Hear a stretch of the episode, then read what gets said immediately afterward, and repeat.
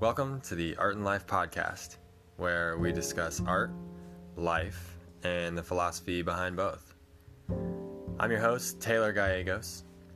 Join me as I interview creatives of all kinds and learn what makes them tick, how their process works, what they go through, what they feel. Hopefully, you get as much inspiration out of this as I do. So, strap in and let's go for a ride.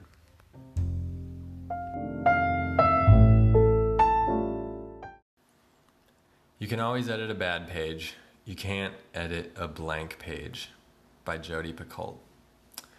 Today on the podcast, I've got my mom, Ann Mitchell. Uh, she and I speak about inspiration, teaching, world history. Uh, she's a writer, a creative, a teacher, seamstress, all sorts of fun things. And uh, yeah, we have a really nice conversation here. So hope you enjoy. Welcome to the Art and Life podcast. I'm your host, Taylor Gallegos. And today we've got a very special, distinguished guest, my mother, Ann Marie Mitchell. Um, she is a teacher, a writer, a seamstress, uh, a mother, creative, all these different things. And I thought she'd be great to have on the podcast um, to really get things going. So, Mom, thanks for being here. Well, thanks for having me, Taylor. um, I guess to start out, why don't you uh, just give us a little, you know, brief update on who you are, where you're from, you know, little life story. All right. Um, little life story. It all started in Cleveland, Ohio, long time ago. Ann Marie Mitchell was born, and um, she was a bit of a wild human being to begin with. Um, I'll switch from C to I. Anyway, um, I was really, really imaginative, and I lived in my books a lot. And if I wasn't in my books, I was out riding my bike or running around or swimming or so I went from sort of sitting in corners and sitting and reading in trees to, you know, being out out out moving in the world. Um my mom was really creative and so we were always doing crafts and art projects and I was always gluing and pasting and cutting and um, I learned to sew when I was a little girl. Um, and I started writing poetry when I was a little girl. So um, my imagination was pretty constantly fed. And I was always, uh, I never got bored because I was always thinking of like creative ideas in my head. And I was always, I, I was, I still always amuse myself whenever time is quiet. Um, I think I've really gotten off my life story, but that's um. So then I uh, let's see, grew up in Cleveland, went to college in Indiana, um, dropped out of college for a while and lived in Jackson Hole, Wyoming as a ski bum. Uh, mm-hmm. Went back, graduated from Purdue University with a degree in English, and then waited tables because that was about all I could do with a degree in English at that point. Um, and then um, my family happened. so I, a lot of my creative energy went into raising children and um, becoming an. That, pardon me? Thanks for doing that, by the way. Oh, you're welcome. Pleasure. and it was a pleasure. I really, I really loved. Um, I still love being a mom. It's maybe one of my best creative acts yet, Um because um, you guys are pieces of work. Um, that's a nice way to say it. Yes, yes. That's uh, if you don't know, that's a Shakespearean expression. Really? Yes, what a piece of work is a man. Oh. From yeah. what? From Hamlet. Hamlet, okay. I believe. Oh geez. Yeah, put me on the spot. It might be Macbeth. Okay. Uh, let me. I'll have to check that We'll, we'll fact check it later. We'll put it in. okay, we'll just we'll do fact checking. Yeah. Um. Anyway, so then I went and I got my teaching certificate. I was a high school teacher, and then I got to teach um, college, and then I sort of quit, sort of retired from teaching, and began a sewing business. And all along through it, I've I still read a lot and write a lot. And here I am. Yeah. And currently, you're visiting me in uh, Carlsbad, California, having a little vacation. I am. Yes, With I Chris. like I really love little vacations. Oh yeah, I'm really good at it. you're really good at having little vacations. Mhm. It's a skill, and you have to develop it. Yep. Yep. Um, well, what would you say? I mean, there's there's so much to dive into. Um, yeah, I guess one place I really would like to have you talk about would be your uh, your writing and your your love of writing and other people's writing and reading and, and that sort of thing. And like, you know, maybe you could start with when you really remember diving into it or some like when something really hit you first. Um, Oh, well, I the Oh geez, I remember actually learning to write, like physically, like how to write the letters and then how to write in cursive. And then it it didn't occur to me for a while that I got to use writing to express my ideas. Um, I think I wrote my first poem when I was in fourth grade, maybe, and it was um, a limerick, and I still remember it. really? Yeah, you want to hear it? Yeah. Um, there once was a girl named Ann. She fell in love with a pan. Said her mother to her, "You're making me whir. Now please fall in love with a man." That's fourth grade Ann Marie Mitchell. That's pretty good. um, uh, yeah. So, um, like whenever I taught from the Handbook of Poetic Forms, I always use that brilliant limerick as an example. Um, um, yeah. So I started, you know, I started writing um, in elementary school, and then, you know, poetry was always a really um, big thing in mine. I often, instead of writing eight page papers, wrote eight poems, you know, so uh, my professors didn't always appreciate it, but I thought it was brilliant. Um, you know, and I, I started writing essays pretty young too. And I remember, um, I don't know, I just remember how much fun it was to explore my ideas.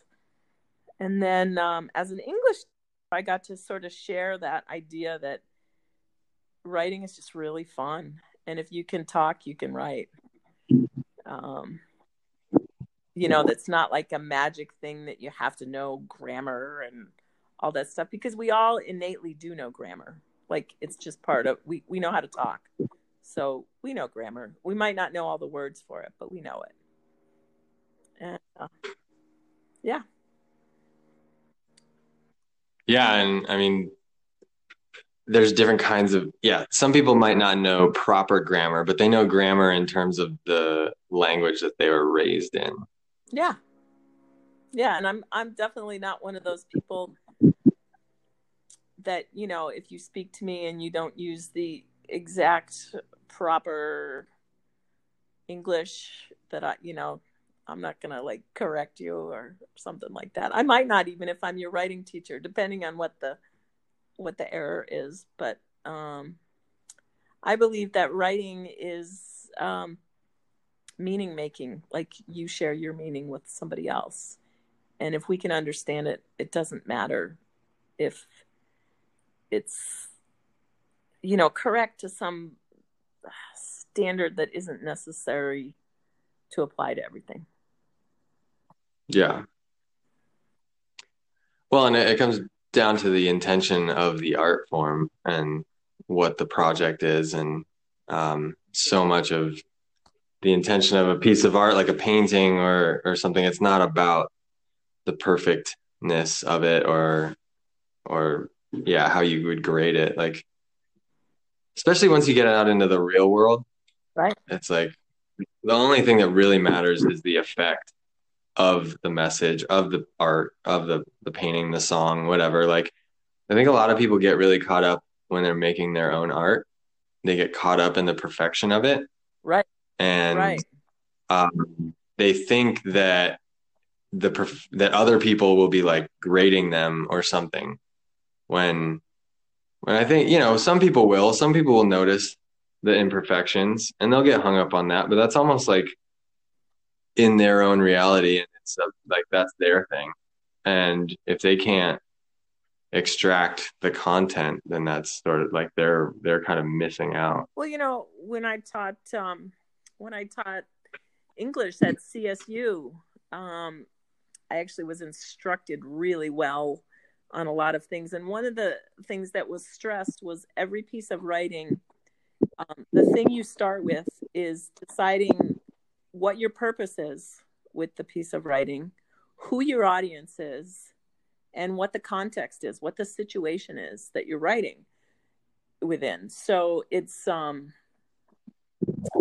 you know, you can tailor tailor um your nice. your um writing to fit those criteria. You know, if you if your purpose is to get into graduate school, well, then of course you're going to want your grammar to be impeccable. But if your purpose is to send out a message to your friends saying, hey, you know, we're gathering at this place, it, it, they don't care what your grammar is. Um, yeah. So, anyway. Yeah. And then when you're, and if your purpose is to reach a wide audience, then you're going to want to like simplify things down to the lowest common denominator that makes sense to everybody. Um, as long as you're not using the lowest common denominator to be a negative thing, you know, like just simplified, perhaps. You know, I, I don't think right because that seems to have a bit of a native negative connotation. Yeah, no, I, I guess I'm thinking like the lowest common denominator that it will effectively communicate mm-hmm. the message. Mm-hmm. Um, yeah, not to like dumb it down, um, right. you know, or like lose the essence of it. Right. Um, maybe uh, talk a little bit about some of your main sources of uh, creative inspiration these days. Hmm. That's a good question. And hmm. when someone says that's a good question, often that's their way of stalling. And saying, is that, is that saying, wow, I haven't really thought of that. Well, I I don't know. I feel like for so many things, uh, nature is a source of inspiration. Um, you know, being I mean, one of my favorite things to do is to hike by myself and just, um, you know, just sort of chat with myself the whole time. And often when I'm doing that, the rhythm of walking, the, um, all the input from the trail and the trees and the mountains around me, um, you know, sometimes just like sort of spontaneously, there I am with a, just an awesome line of poetry, a place to start. Um, sometimes, you know, if it's as short as a limerick, I create the whole thing. Um, but I think, um, you know, and sort of expanding on that is the whole like rhythm of life is really um, inspirational for poetry in particular. Um, oh yeah, you know, sometimes I'll be doing something. Like the cadence of it and flow. Pardon me? Like the cadence of it and the flow and the beat to what's going on. Yep. Yeah, so I would say nature is a big inspiration. Sometimes, um, you know, for writing, often like problems or dilemmas are good places to start. Like, what am I yeah. thinking? What do I want? Where shall I go? You know, those are sometimes inspirational places to start. Start with a question. Yeah, you always uh, in your writing classes that you taught at September School in Boulder, you would often have people start with a uh, like ten minute, you know, um, oh, free flow writing. Um, that that came um, from Natalie Goldberg's book, Writing Down the Bones, where um, mm. she recommends writing practice, which is um, yeah. basically ten minutes of um, writing to start the day and we would i would do it in every class. So i would get you know five times 10 minutes every day. Um, but basically it's it's writing with um, just your writer present. You leave your editor out of it. So it's all just tossing ideas and thoughts onto the paper not worrying about spelling punctuation grammar uh, or anything and just um, starting there. And I, I found that that was really wonderful way to um, to free students up from all the all the teachers that told them they couldn't write and all the voices in their heads that were saying no no no you're not good enough because they just they could be um, they could use their own voices and they really developed I saw it consistently that they developed as writers and speakers. And then I, you know, I, that's always there for a writer to go back to do to start a rough draft there.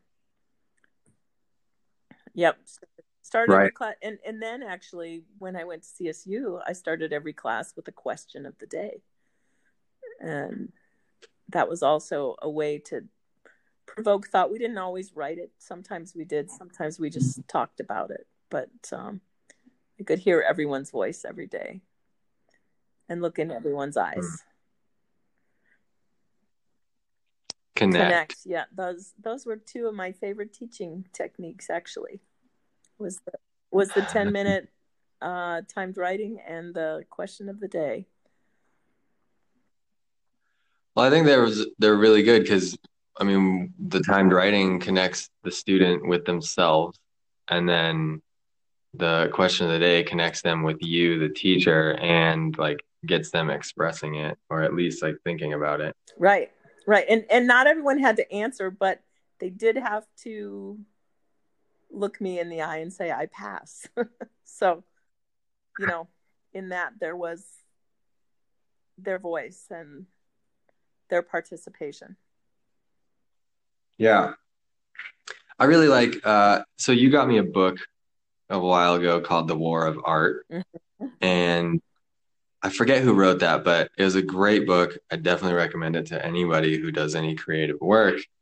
And one thing that the author made clear was that like in order for lightning to strike, like the storm has to be in place and it has to be there regularly. So like a daily writing, a daily journal, a daily. I've played with um, like a sketch a day a lot throughout my career, and um, it's like magic isn't always going to happen, and you just have to accept that, and you just have to do the practice of writing daily, or drawing daily, or painting daily, or playing, or whatever. But the more you're there, then it creates the possibility of that magic to strike. And when you're not there, there's a guaranteed fact that it's not going to happen. Yeah. Yeah. There's and I've always really liked that flow. Yeah. Yeah. So if if there's a reason Natalie Goldberg calls it writing practice, is because that's what it is.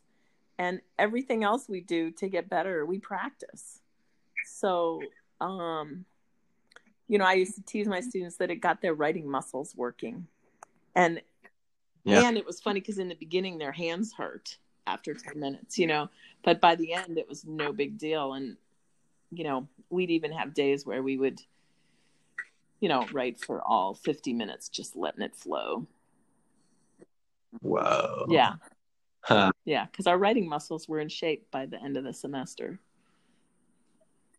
Yeah, and it's like, I mean, I played soccer throughout my life, and you know, the practice makes it so that when you're in a game and everything's on the line and you're playing against someone who's really good, your body just does it.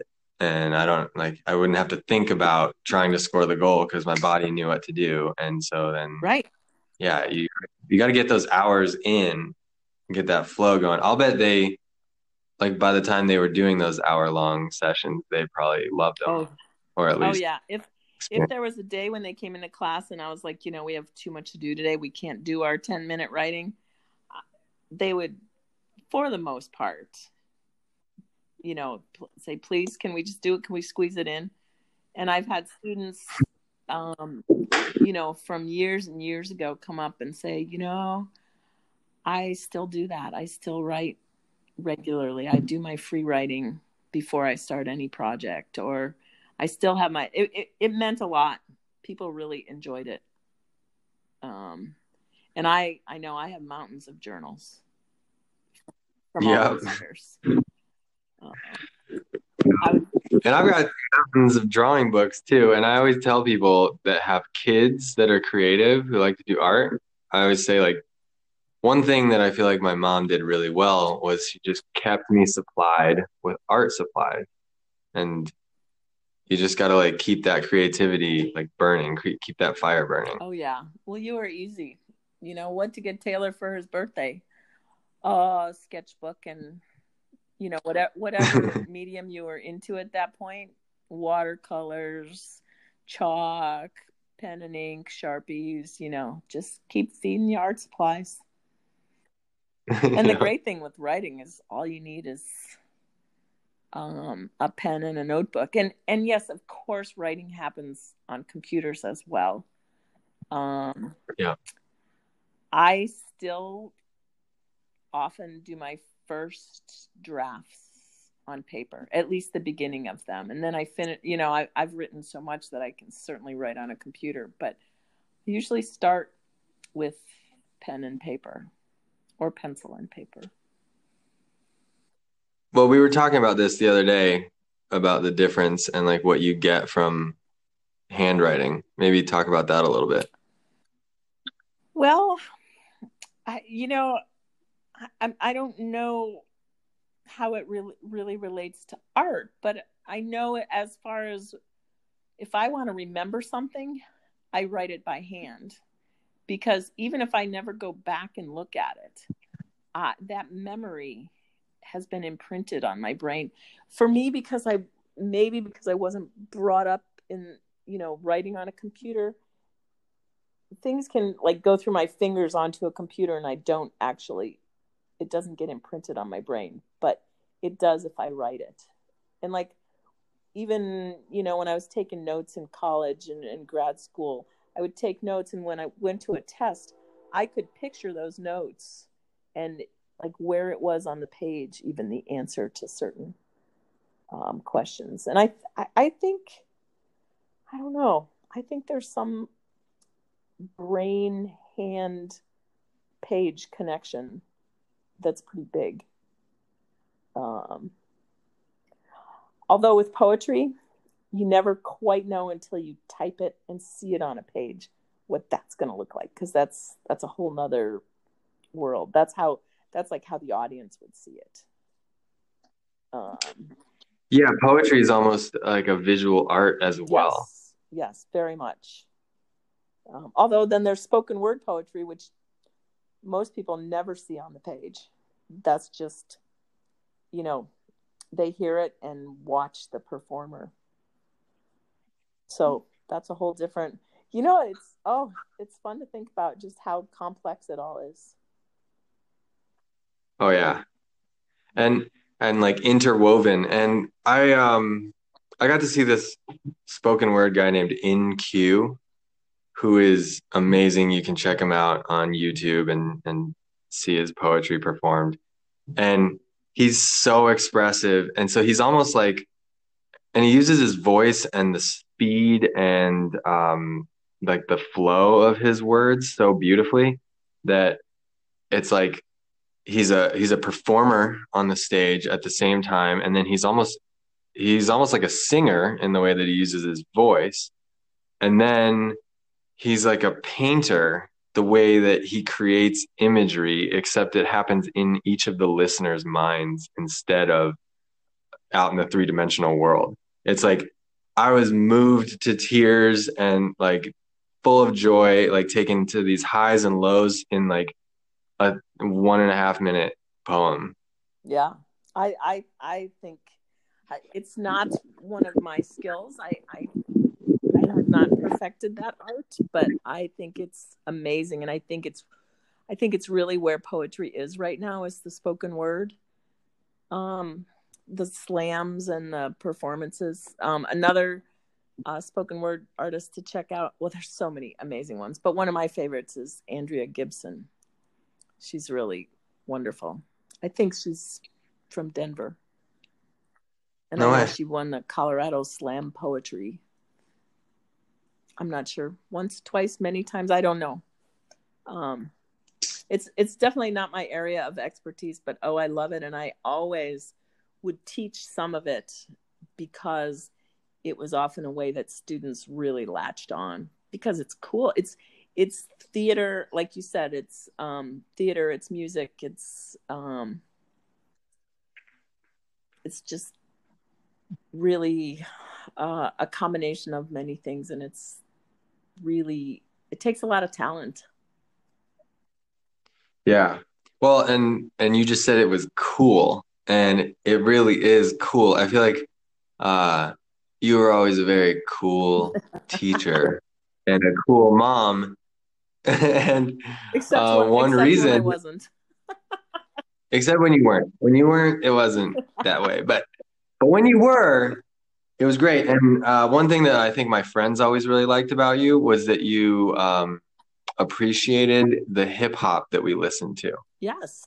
because you could totally relate on that Yeah. level and you encouraged us to dive into it And I got the carefully edited Eminem all the time.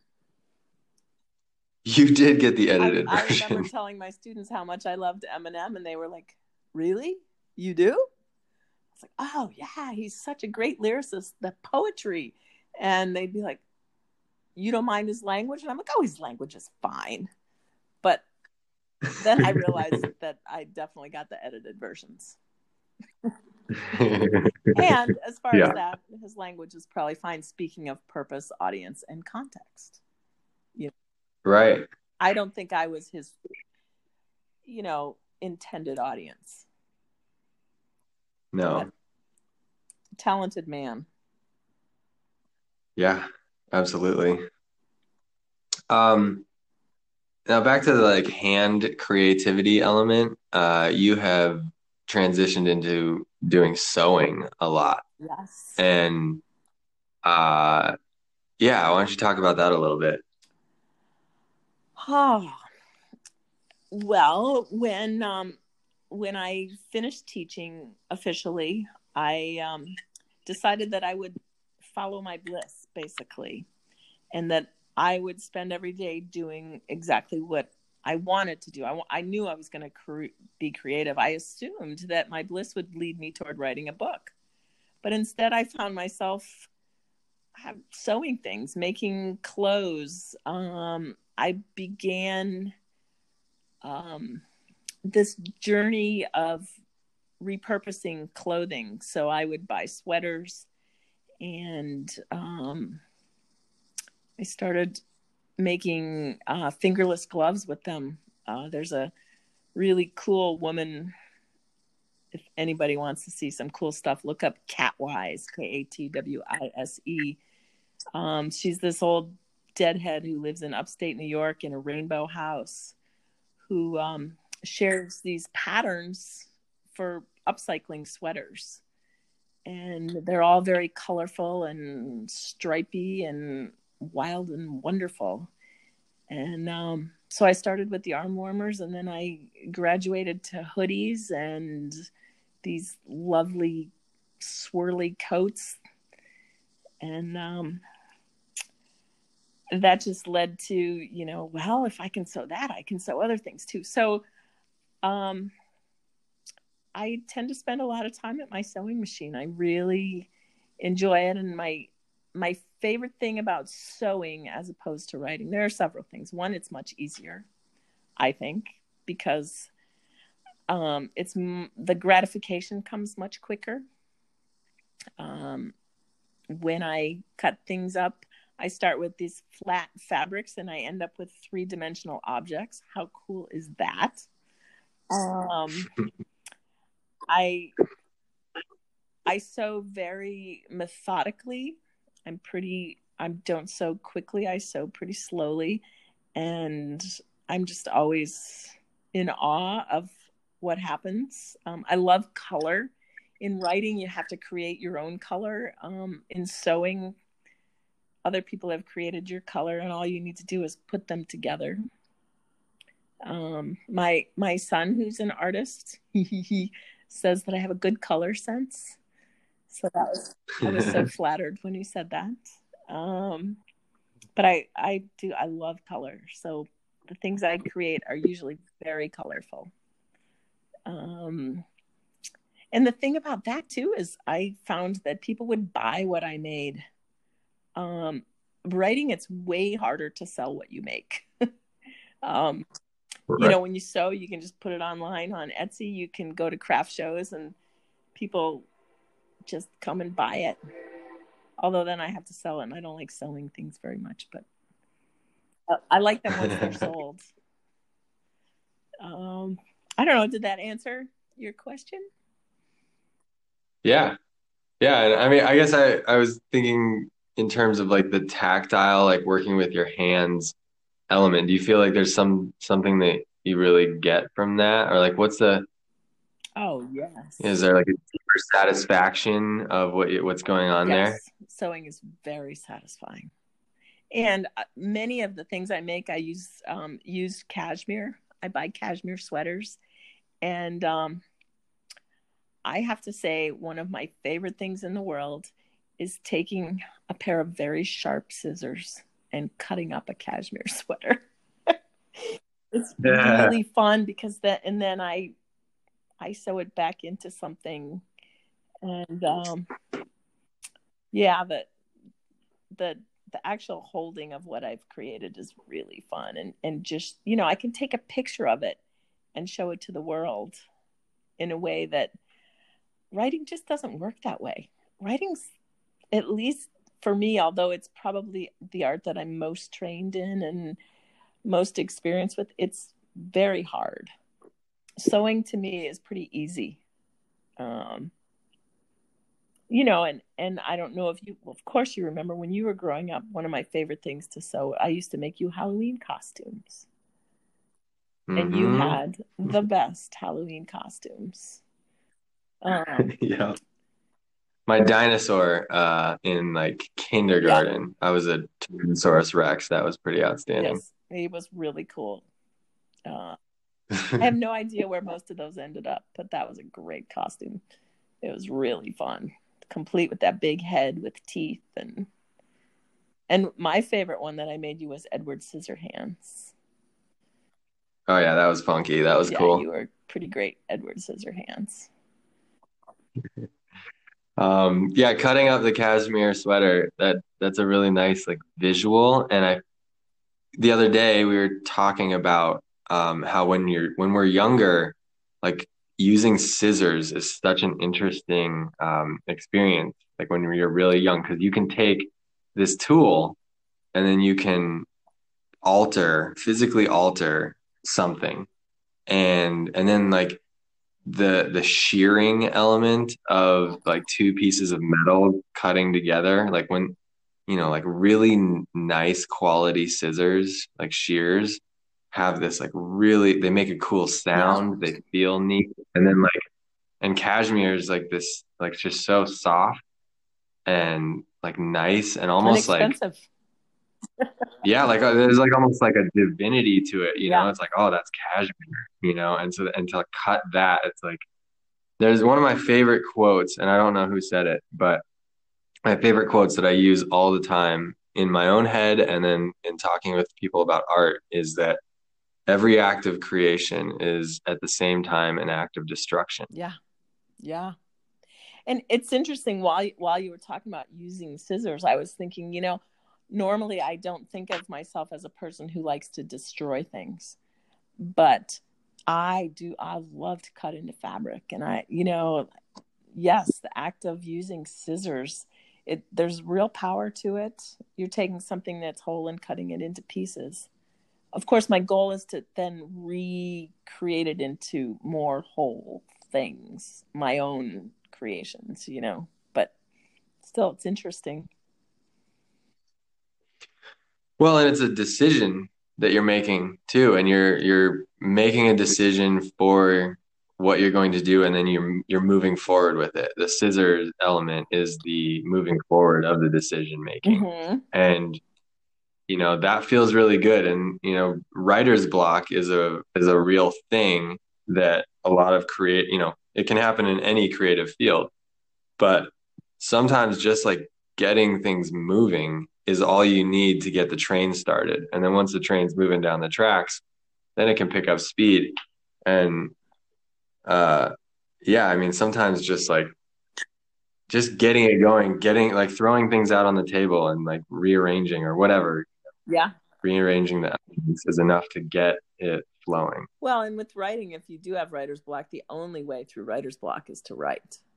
Like, even yeah. if you have to do, you know, Natalie Goldberg's writing down the bones, timed writing kind of stuff, just write. Even if you are writing over and over, I have no idea what to write. I'm stuck. I can't write. You know, you'll get through it. It's it's the way you know. I've had many many students tell me they have writer's block, and I'm just like, well, then you just gotta write. You know, you may end up tossing the first ten pages of what you write, but just write. Um, yeah. Yeah, and I would say that uh, like writer's block is in your mind. It's in the mind, whereas true creativity is more in the soul, in like the essence of our being. Like all of us, I feel, are creative. And maybe we haven't been like cultivated that way or we haven't been taught to follow that. You know, I, people tell me all the time how not creative they are. Um, but I don't believe any of them. And I feel like they just haven't been trained or they haven't been told that it's okay to like feel frustrated at the beginning. Like the the creative process is one that of like overcoming your frustrations with challenging moments. Well and i think people sell themselves short too. I mean some of those people who are saying you know i'm not creative at all and you look at them and they have on this like amazing outfit and you know really funky shoes and a wild haircut and it's like um, yeah, you are. Yeah, you are. You're totally creative. Or, or they say, you know, I'm not creative. I just, um, you know, spend my time um, cooking. And it's like, well, there you go. You're totally creative in the kitchen. Or, you know, I mean, I think, I think reminding people that, well, of course you are. Just, just expand yeah. it. Go big. Oh, yeah. Yeah. Or their, house is like beautifully done or their landscaping yes. is awesome. Yeah. Like creativity is just like decision making and then questioning and experimenting and like trying and then going and building off of that. You know, it's it's funny. I'm thinking that here you and I are talking about this, and it's like, sound like they were, you know, cut from the same cloth. Uh, you know, it's like yes we we definitely have the same mindset on on that. I mean i actually even remember you saying it. You when you were in high school and you spent all your time working on your watercolor technique which like nobody was teaching you. You were figuring it out on your own and you did it actually kind of different than most watercolorists do i think. And you know you were you were always painting and drawing and, and drawing athletes and your room was covered with your art. And you would say to me like you know i i'm not creative. I'm just like i know how to draw but I'm I'm not creative. I you know look at me, I'm a soccer player, and I you know, do you remember that? um, I don't remember saying that, but I could see that, and I have, I guess, as an artist, I've I've had that sort of belief for a long time that I wasn't, yeah, that I wasn't that creative, that I was like technically developed, and that, and I was, and really, I I was thinking that I'm just going to practice all these different techniques, and at some point, the creativity will strike. Yeah. Um, and I guess at this point in my my career, I am really diving into the tech or the uh, the creativity of it, and, and and like blending the two. And and my belief in that is is gone now. I'm like, no, I think maybe I just maybe it was kind of like the Instagram effect where I was like, I mean, even though Instagram didn't exist back then, but it was like I was looking at the end product that other artists were doing and I was like, well, I can't do that yet. And I don't, I'm not at that level. So obviously I'm not creative. I think you were looking too at um, artists as how they presented as human beings. And you were like, oh, I have to be weird. Right. And, and you know, at that point, I don't think you were too, I mean, you were, you were you, but, um, you know, I think, I think your weirdness has flourished as you've gotten older, but yeah, I've embraced my weird. but I, I, I mean that that was a thing too. Yeah, I, like in art school, I'm. I mean, a lot of listeners might not know who I am or what I look like, and those that do, I'm not. I'm. I don't look like a typical like out there weird artist guy, and and with that, all the art, a lot of people in art school looked at me and were like, "You're not the real deal because you're not." Right. You know funky enough. And yet you were painting all the time, creating all the yeah. time. Yeah, and you know, I mean, certainly we've grown beyond like what an artist is supposed to look like. You know, like although interesting, I always thought that and I don't know if this is what I should say in public, but I always thought that when I went to craft shows, if I looked different than I do, I might sell more because I create sort of this wild, funky stuff. But then when you look at me, I'm just kind of a normal looking old lady, you know? And I I just wonder if I, you know, like had dreadlocks and tattoos and you know, that people's perception would be different. Of course it would make me no different whatsoever, or it would make my art no different, you know. I, I don't know. I think it's just like you said, the Instagram effect. Yeah. Um, and you can edit that out if you want. um, yeah, no, I don't think I will. Um, but no, I think it's valid. And I think a lot of times we as artists and creators and like as we're creating ourselves and you know, nowadays it's like we're everybody's a brand, you know, and, and it's like who the look on the outside has a lot to do with how people interact with us and our art. And um yeah i i guess i play with my look all the time and like experiment with different kinds of hair and different kinds of like styles and whatever. And and it is fun to see how people like interpret me and interpret the art um differently. Mm-hmm. uh yeah it's a funny effect.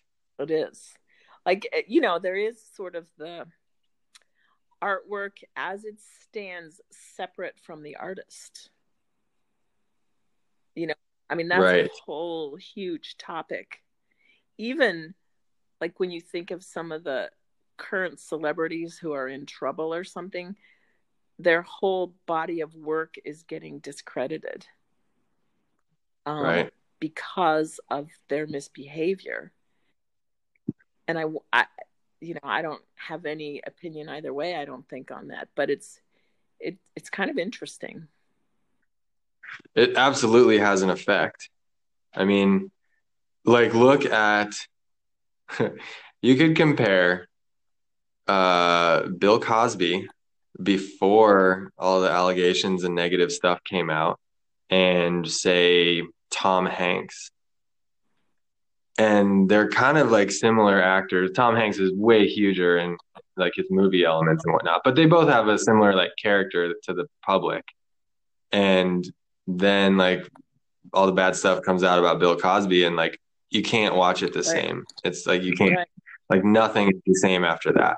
And it like you really, I mean, as an artist, you as there is the art, and then you as the artist, but and and I mean, you're definitely connected. We're all linked to our expression. Right. Well, and you know, as you know, as your mom, I would say that far more important than your art is your character.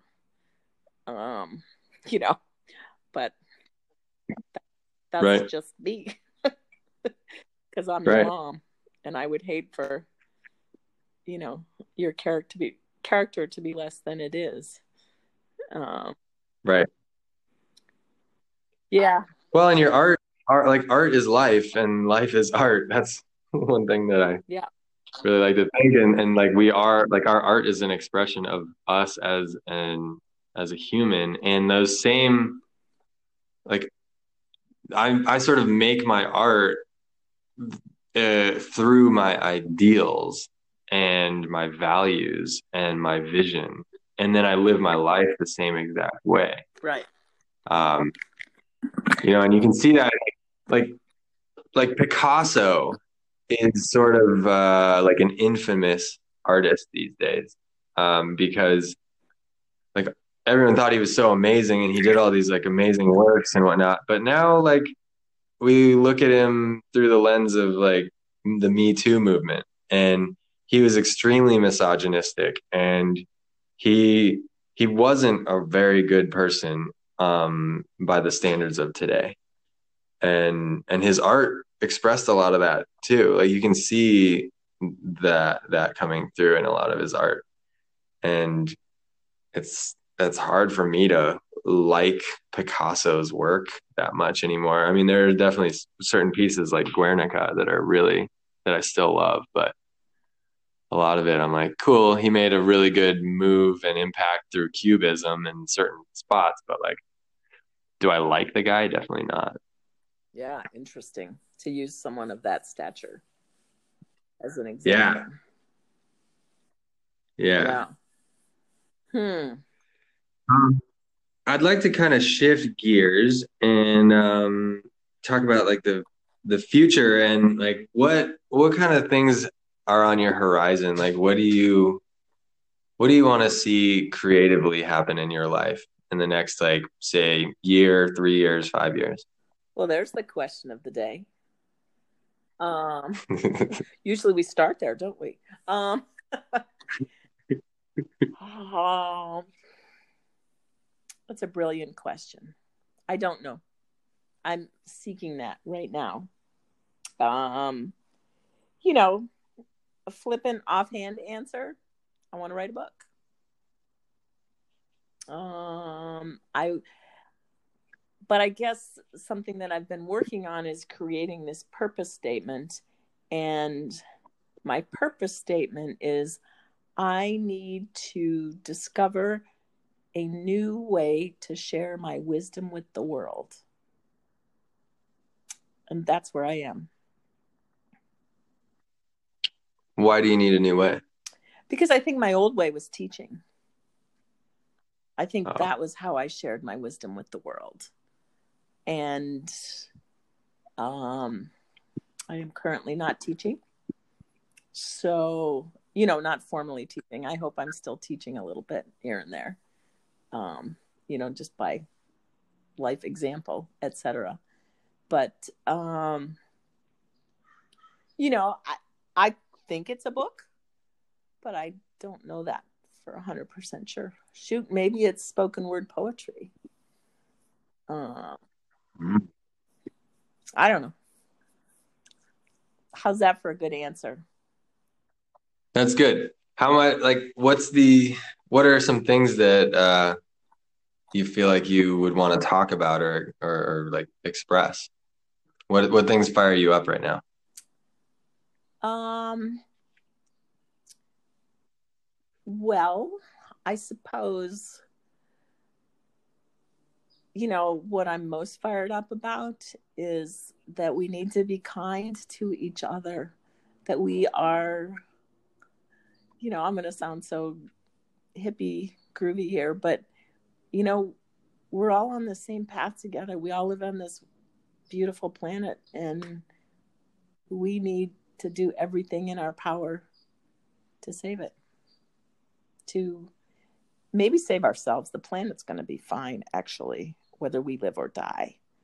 Um, but I would, I prefer to see humanity um, continue, particularly if we can be humane. Um, I've always been very, very pacifist. Um, I don't like weapons and I don't like war. And um, we need to love each other you know? Like and we need i we need to take care of each other. We need to take care of those who are less privileged in any way um, physical ability financial ability emotional ability. We need to take care of people. And so how that gets across whether it's through a you know work of fiction or essays or i don't know book of poems i'm not sure. Nice. I uh that just spurred a thought i, I feel like a lot of people uh interpret pacifism as a form of weakness. Yep. What do you what do you think about that? Oh, I I do know that people interpret it that way. Um, I was in a a teaching position one time where I took over for a teacher who ran the classroom as a gang, and um, part of it was like actually hitting each other, and I would not allow it. And my students um, often we're like, you know, you're so weak and you're making us weak because you won't allow that. And and there I was like standing in front of these 18 year old men who were all a foot taller than I was saying, absolutely not. You will not hit this young woman with your paddles, even though you think it's okay. And um, you know, they they definitely told me that I was weak and I was making them weak. And I it was one of the strongest stances I've ever taken on something. Um, and you know, and then one of the kids threatened to kill me, and you know that was a that was a tough situation. Jeez. Um, so yes, I believe pacifism is always is often seen as weak, and yet I think in some ways when someone has wronged us turning to them and saying i feel wronged. Can we make this right? is one of the hardest strongest things anyone can ever do. So that's my response to it i think yeah. responding in anger and force and strength is not you know, with physical strength is not always um, strong. Sometimes it's weak because it's easy to overpower someone if you have the physical power or the financial power or the firepower. Um, what is what makes you stronger is if you can, you know, say, "Hey, let's get on the same level and talk. Let's work this out." And and I may be completely naive, but I think that's what we should do on a personal level, on a community level, on a national level, and a global level.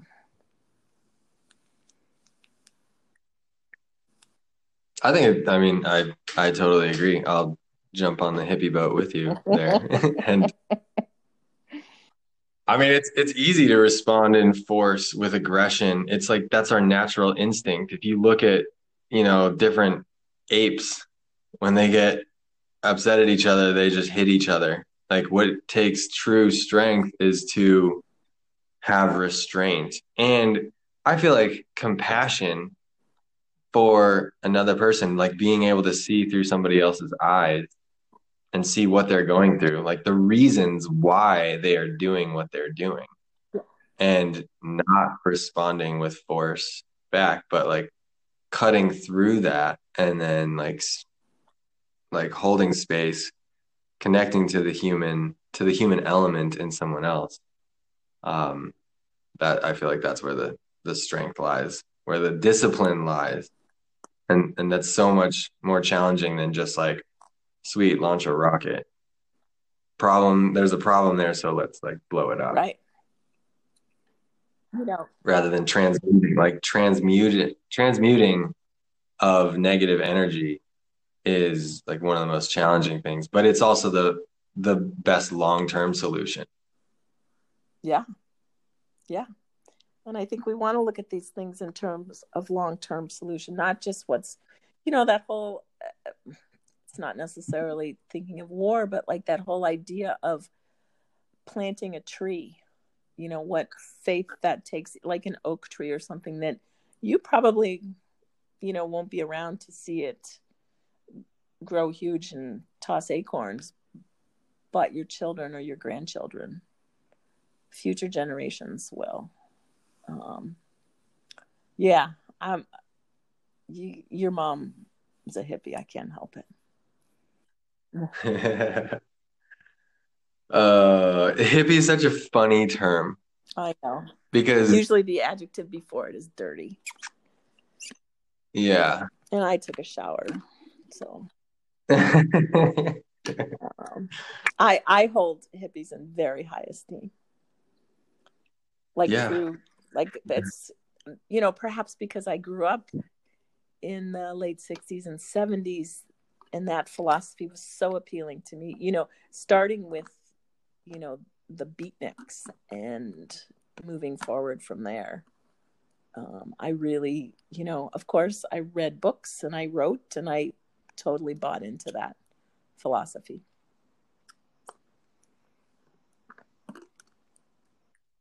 Yeah, and it's a it's a philosophy based on peace and equality and love and compassion and things like yep. that. And the earth, a lot of ecology.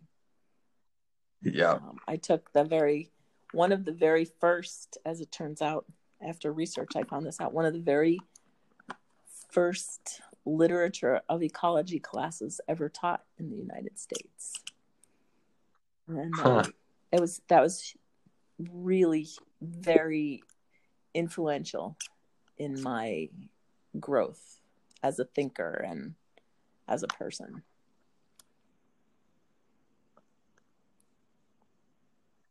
Yeah. That's awesome. Yeah. It was cool. We were celebrating Earth Day in a big way. Yeah. Yeah.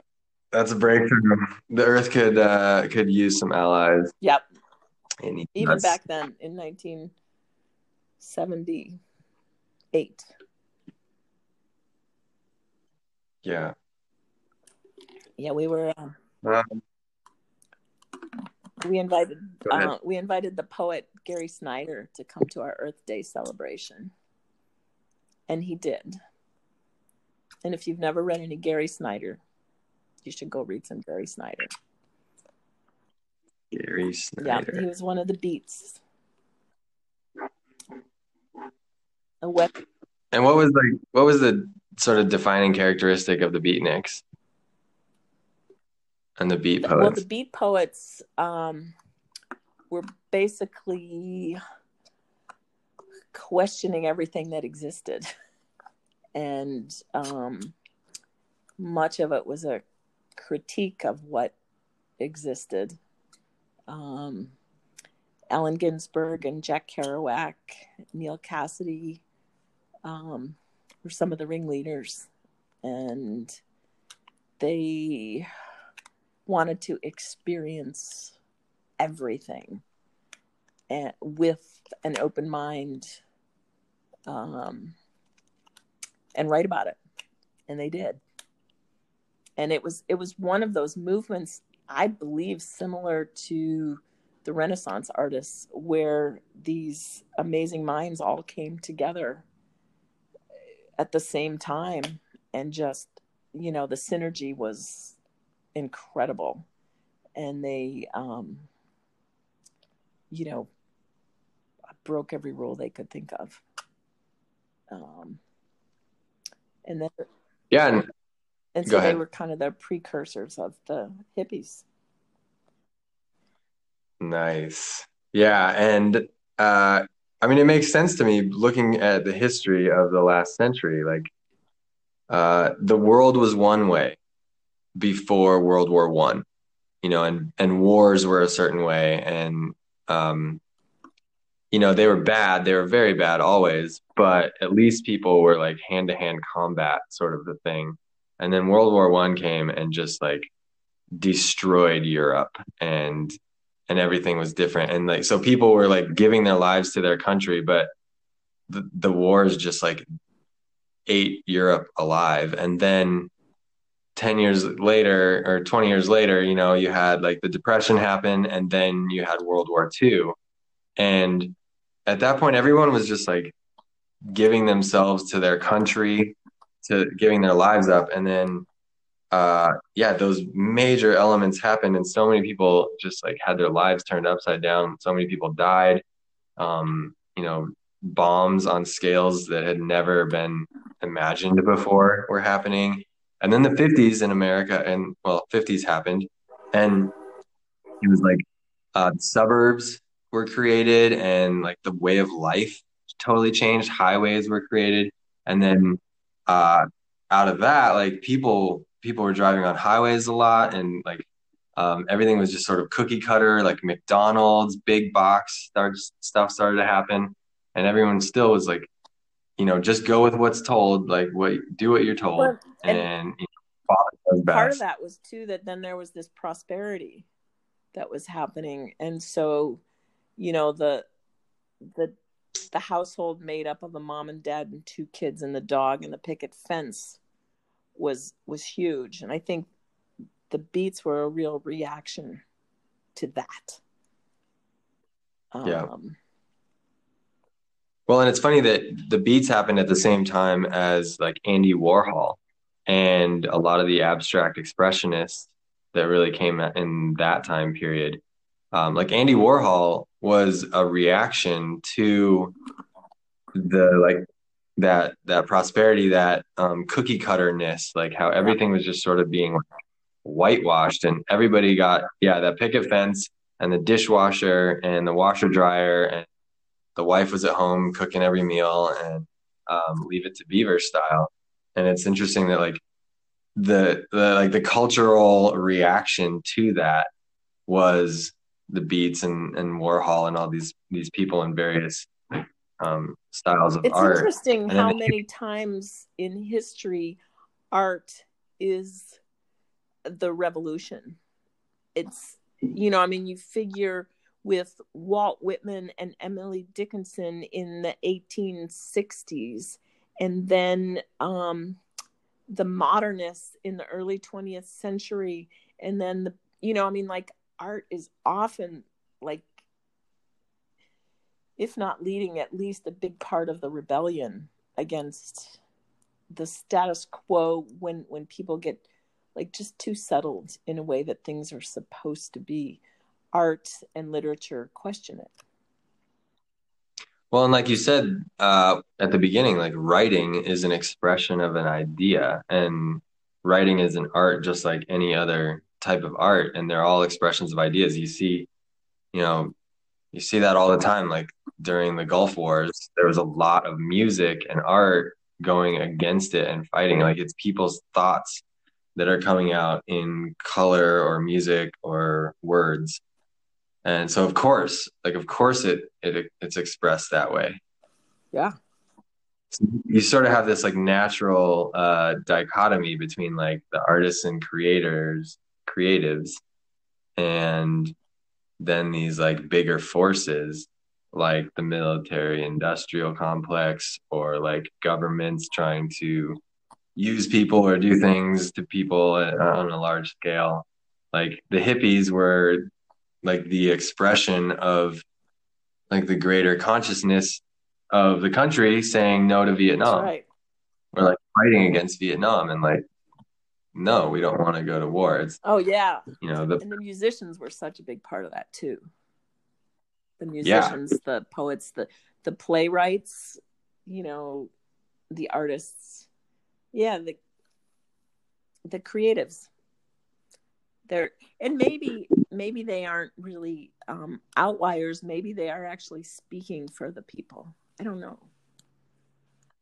oh totally Maybe some of each. totally and what's maybe that? some of each. Maybe they are a little bit of the outliers, and maybe they are also speaking for the people. Yeah, I think I think that's probably accurate. Um, yeah, that's really interesting. I know. I feel like we've brought up more questions than we've actually answered. Yeah. Well, that's the idea. This, I mean, this podcast is the art, it's art and life and the philosophy of both. And like it's meant to be just this like meandering um sort of conversation with different minds about about everything. So Well, this will be a good one to go back to sometime if you're ever wondering, like, man, why do I think the way I think? I'm sure. I, I mean, I, I know I'm not fully responsible, but you and I did have a lot of talks when you were growing up. we had our talk. We had a lot.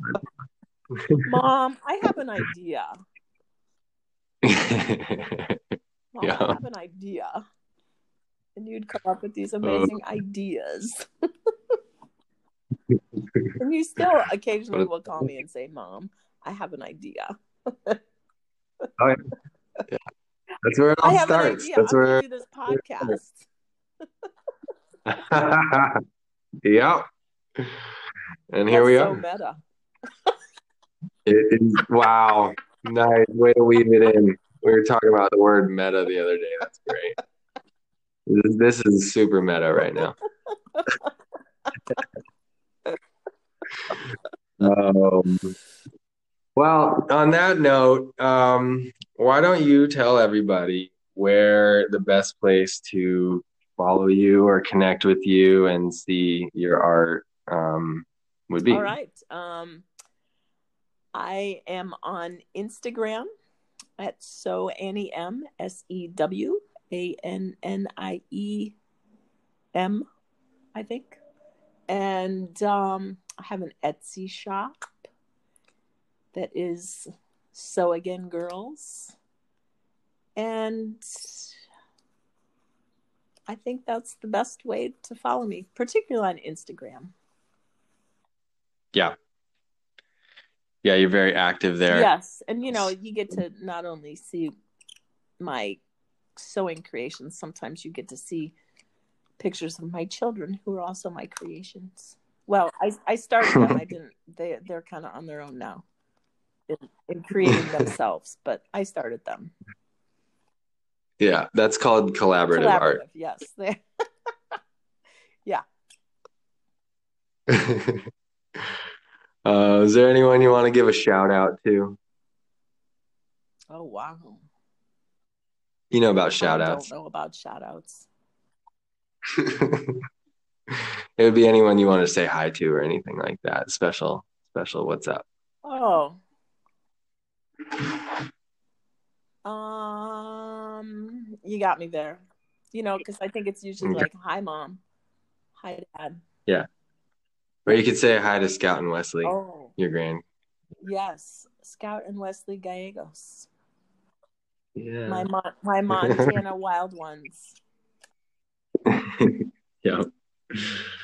Um, all right, cool. Well, anything else? You got anything else for the people? Um, thanks for listening. if you made it this far, you are a brave human. I agree. Thanks for listening, everybody. Um, yeah, mom, let's go. Uh, let's go get a All beer. right, sounds good. We'll celebrate. Okay, cool. Bye. Bye.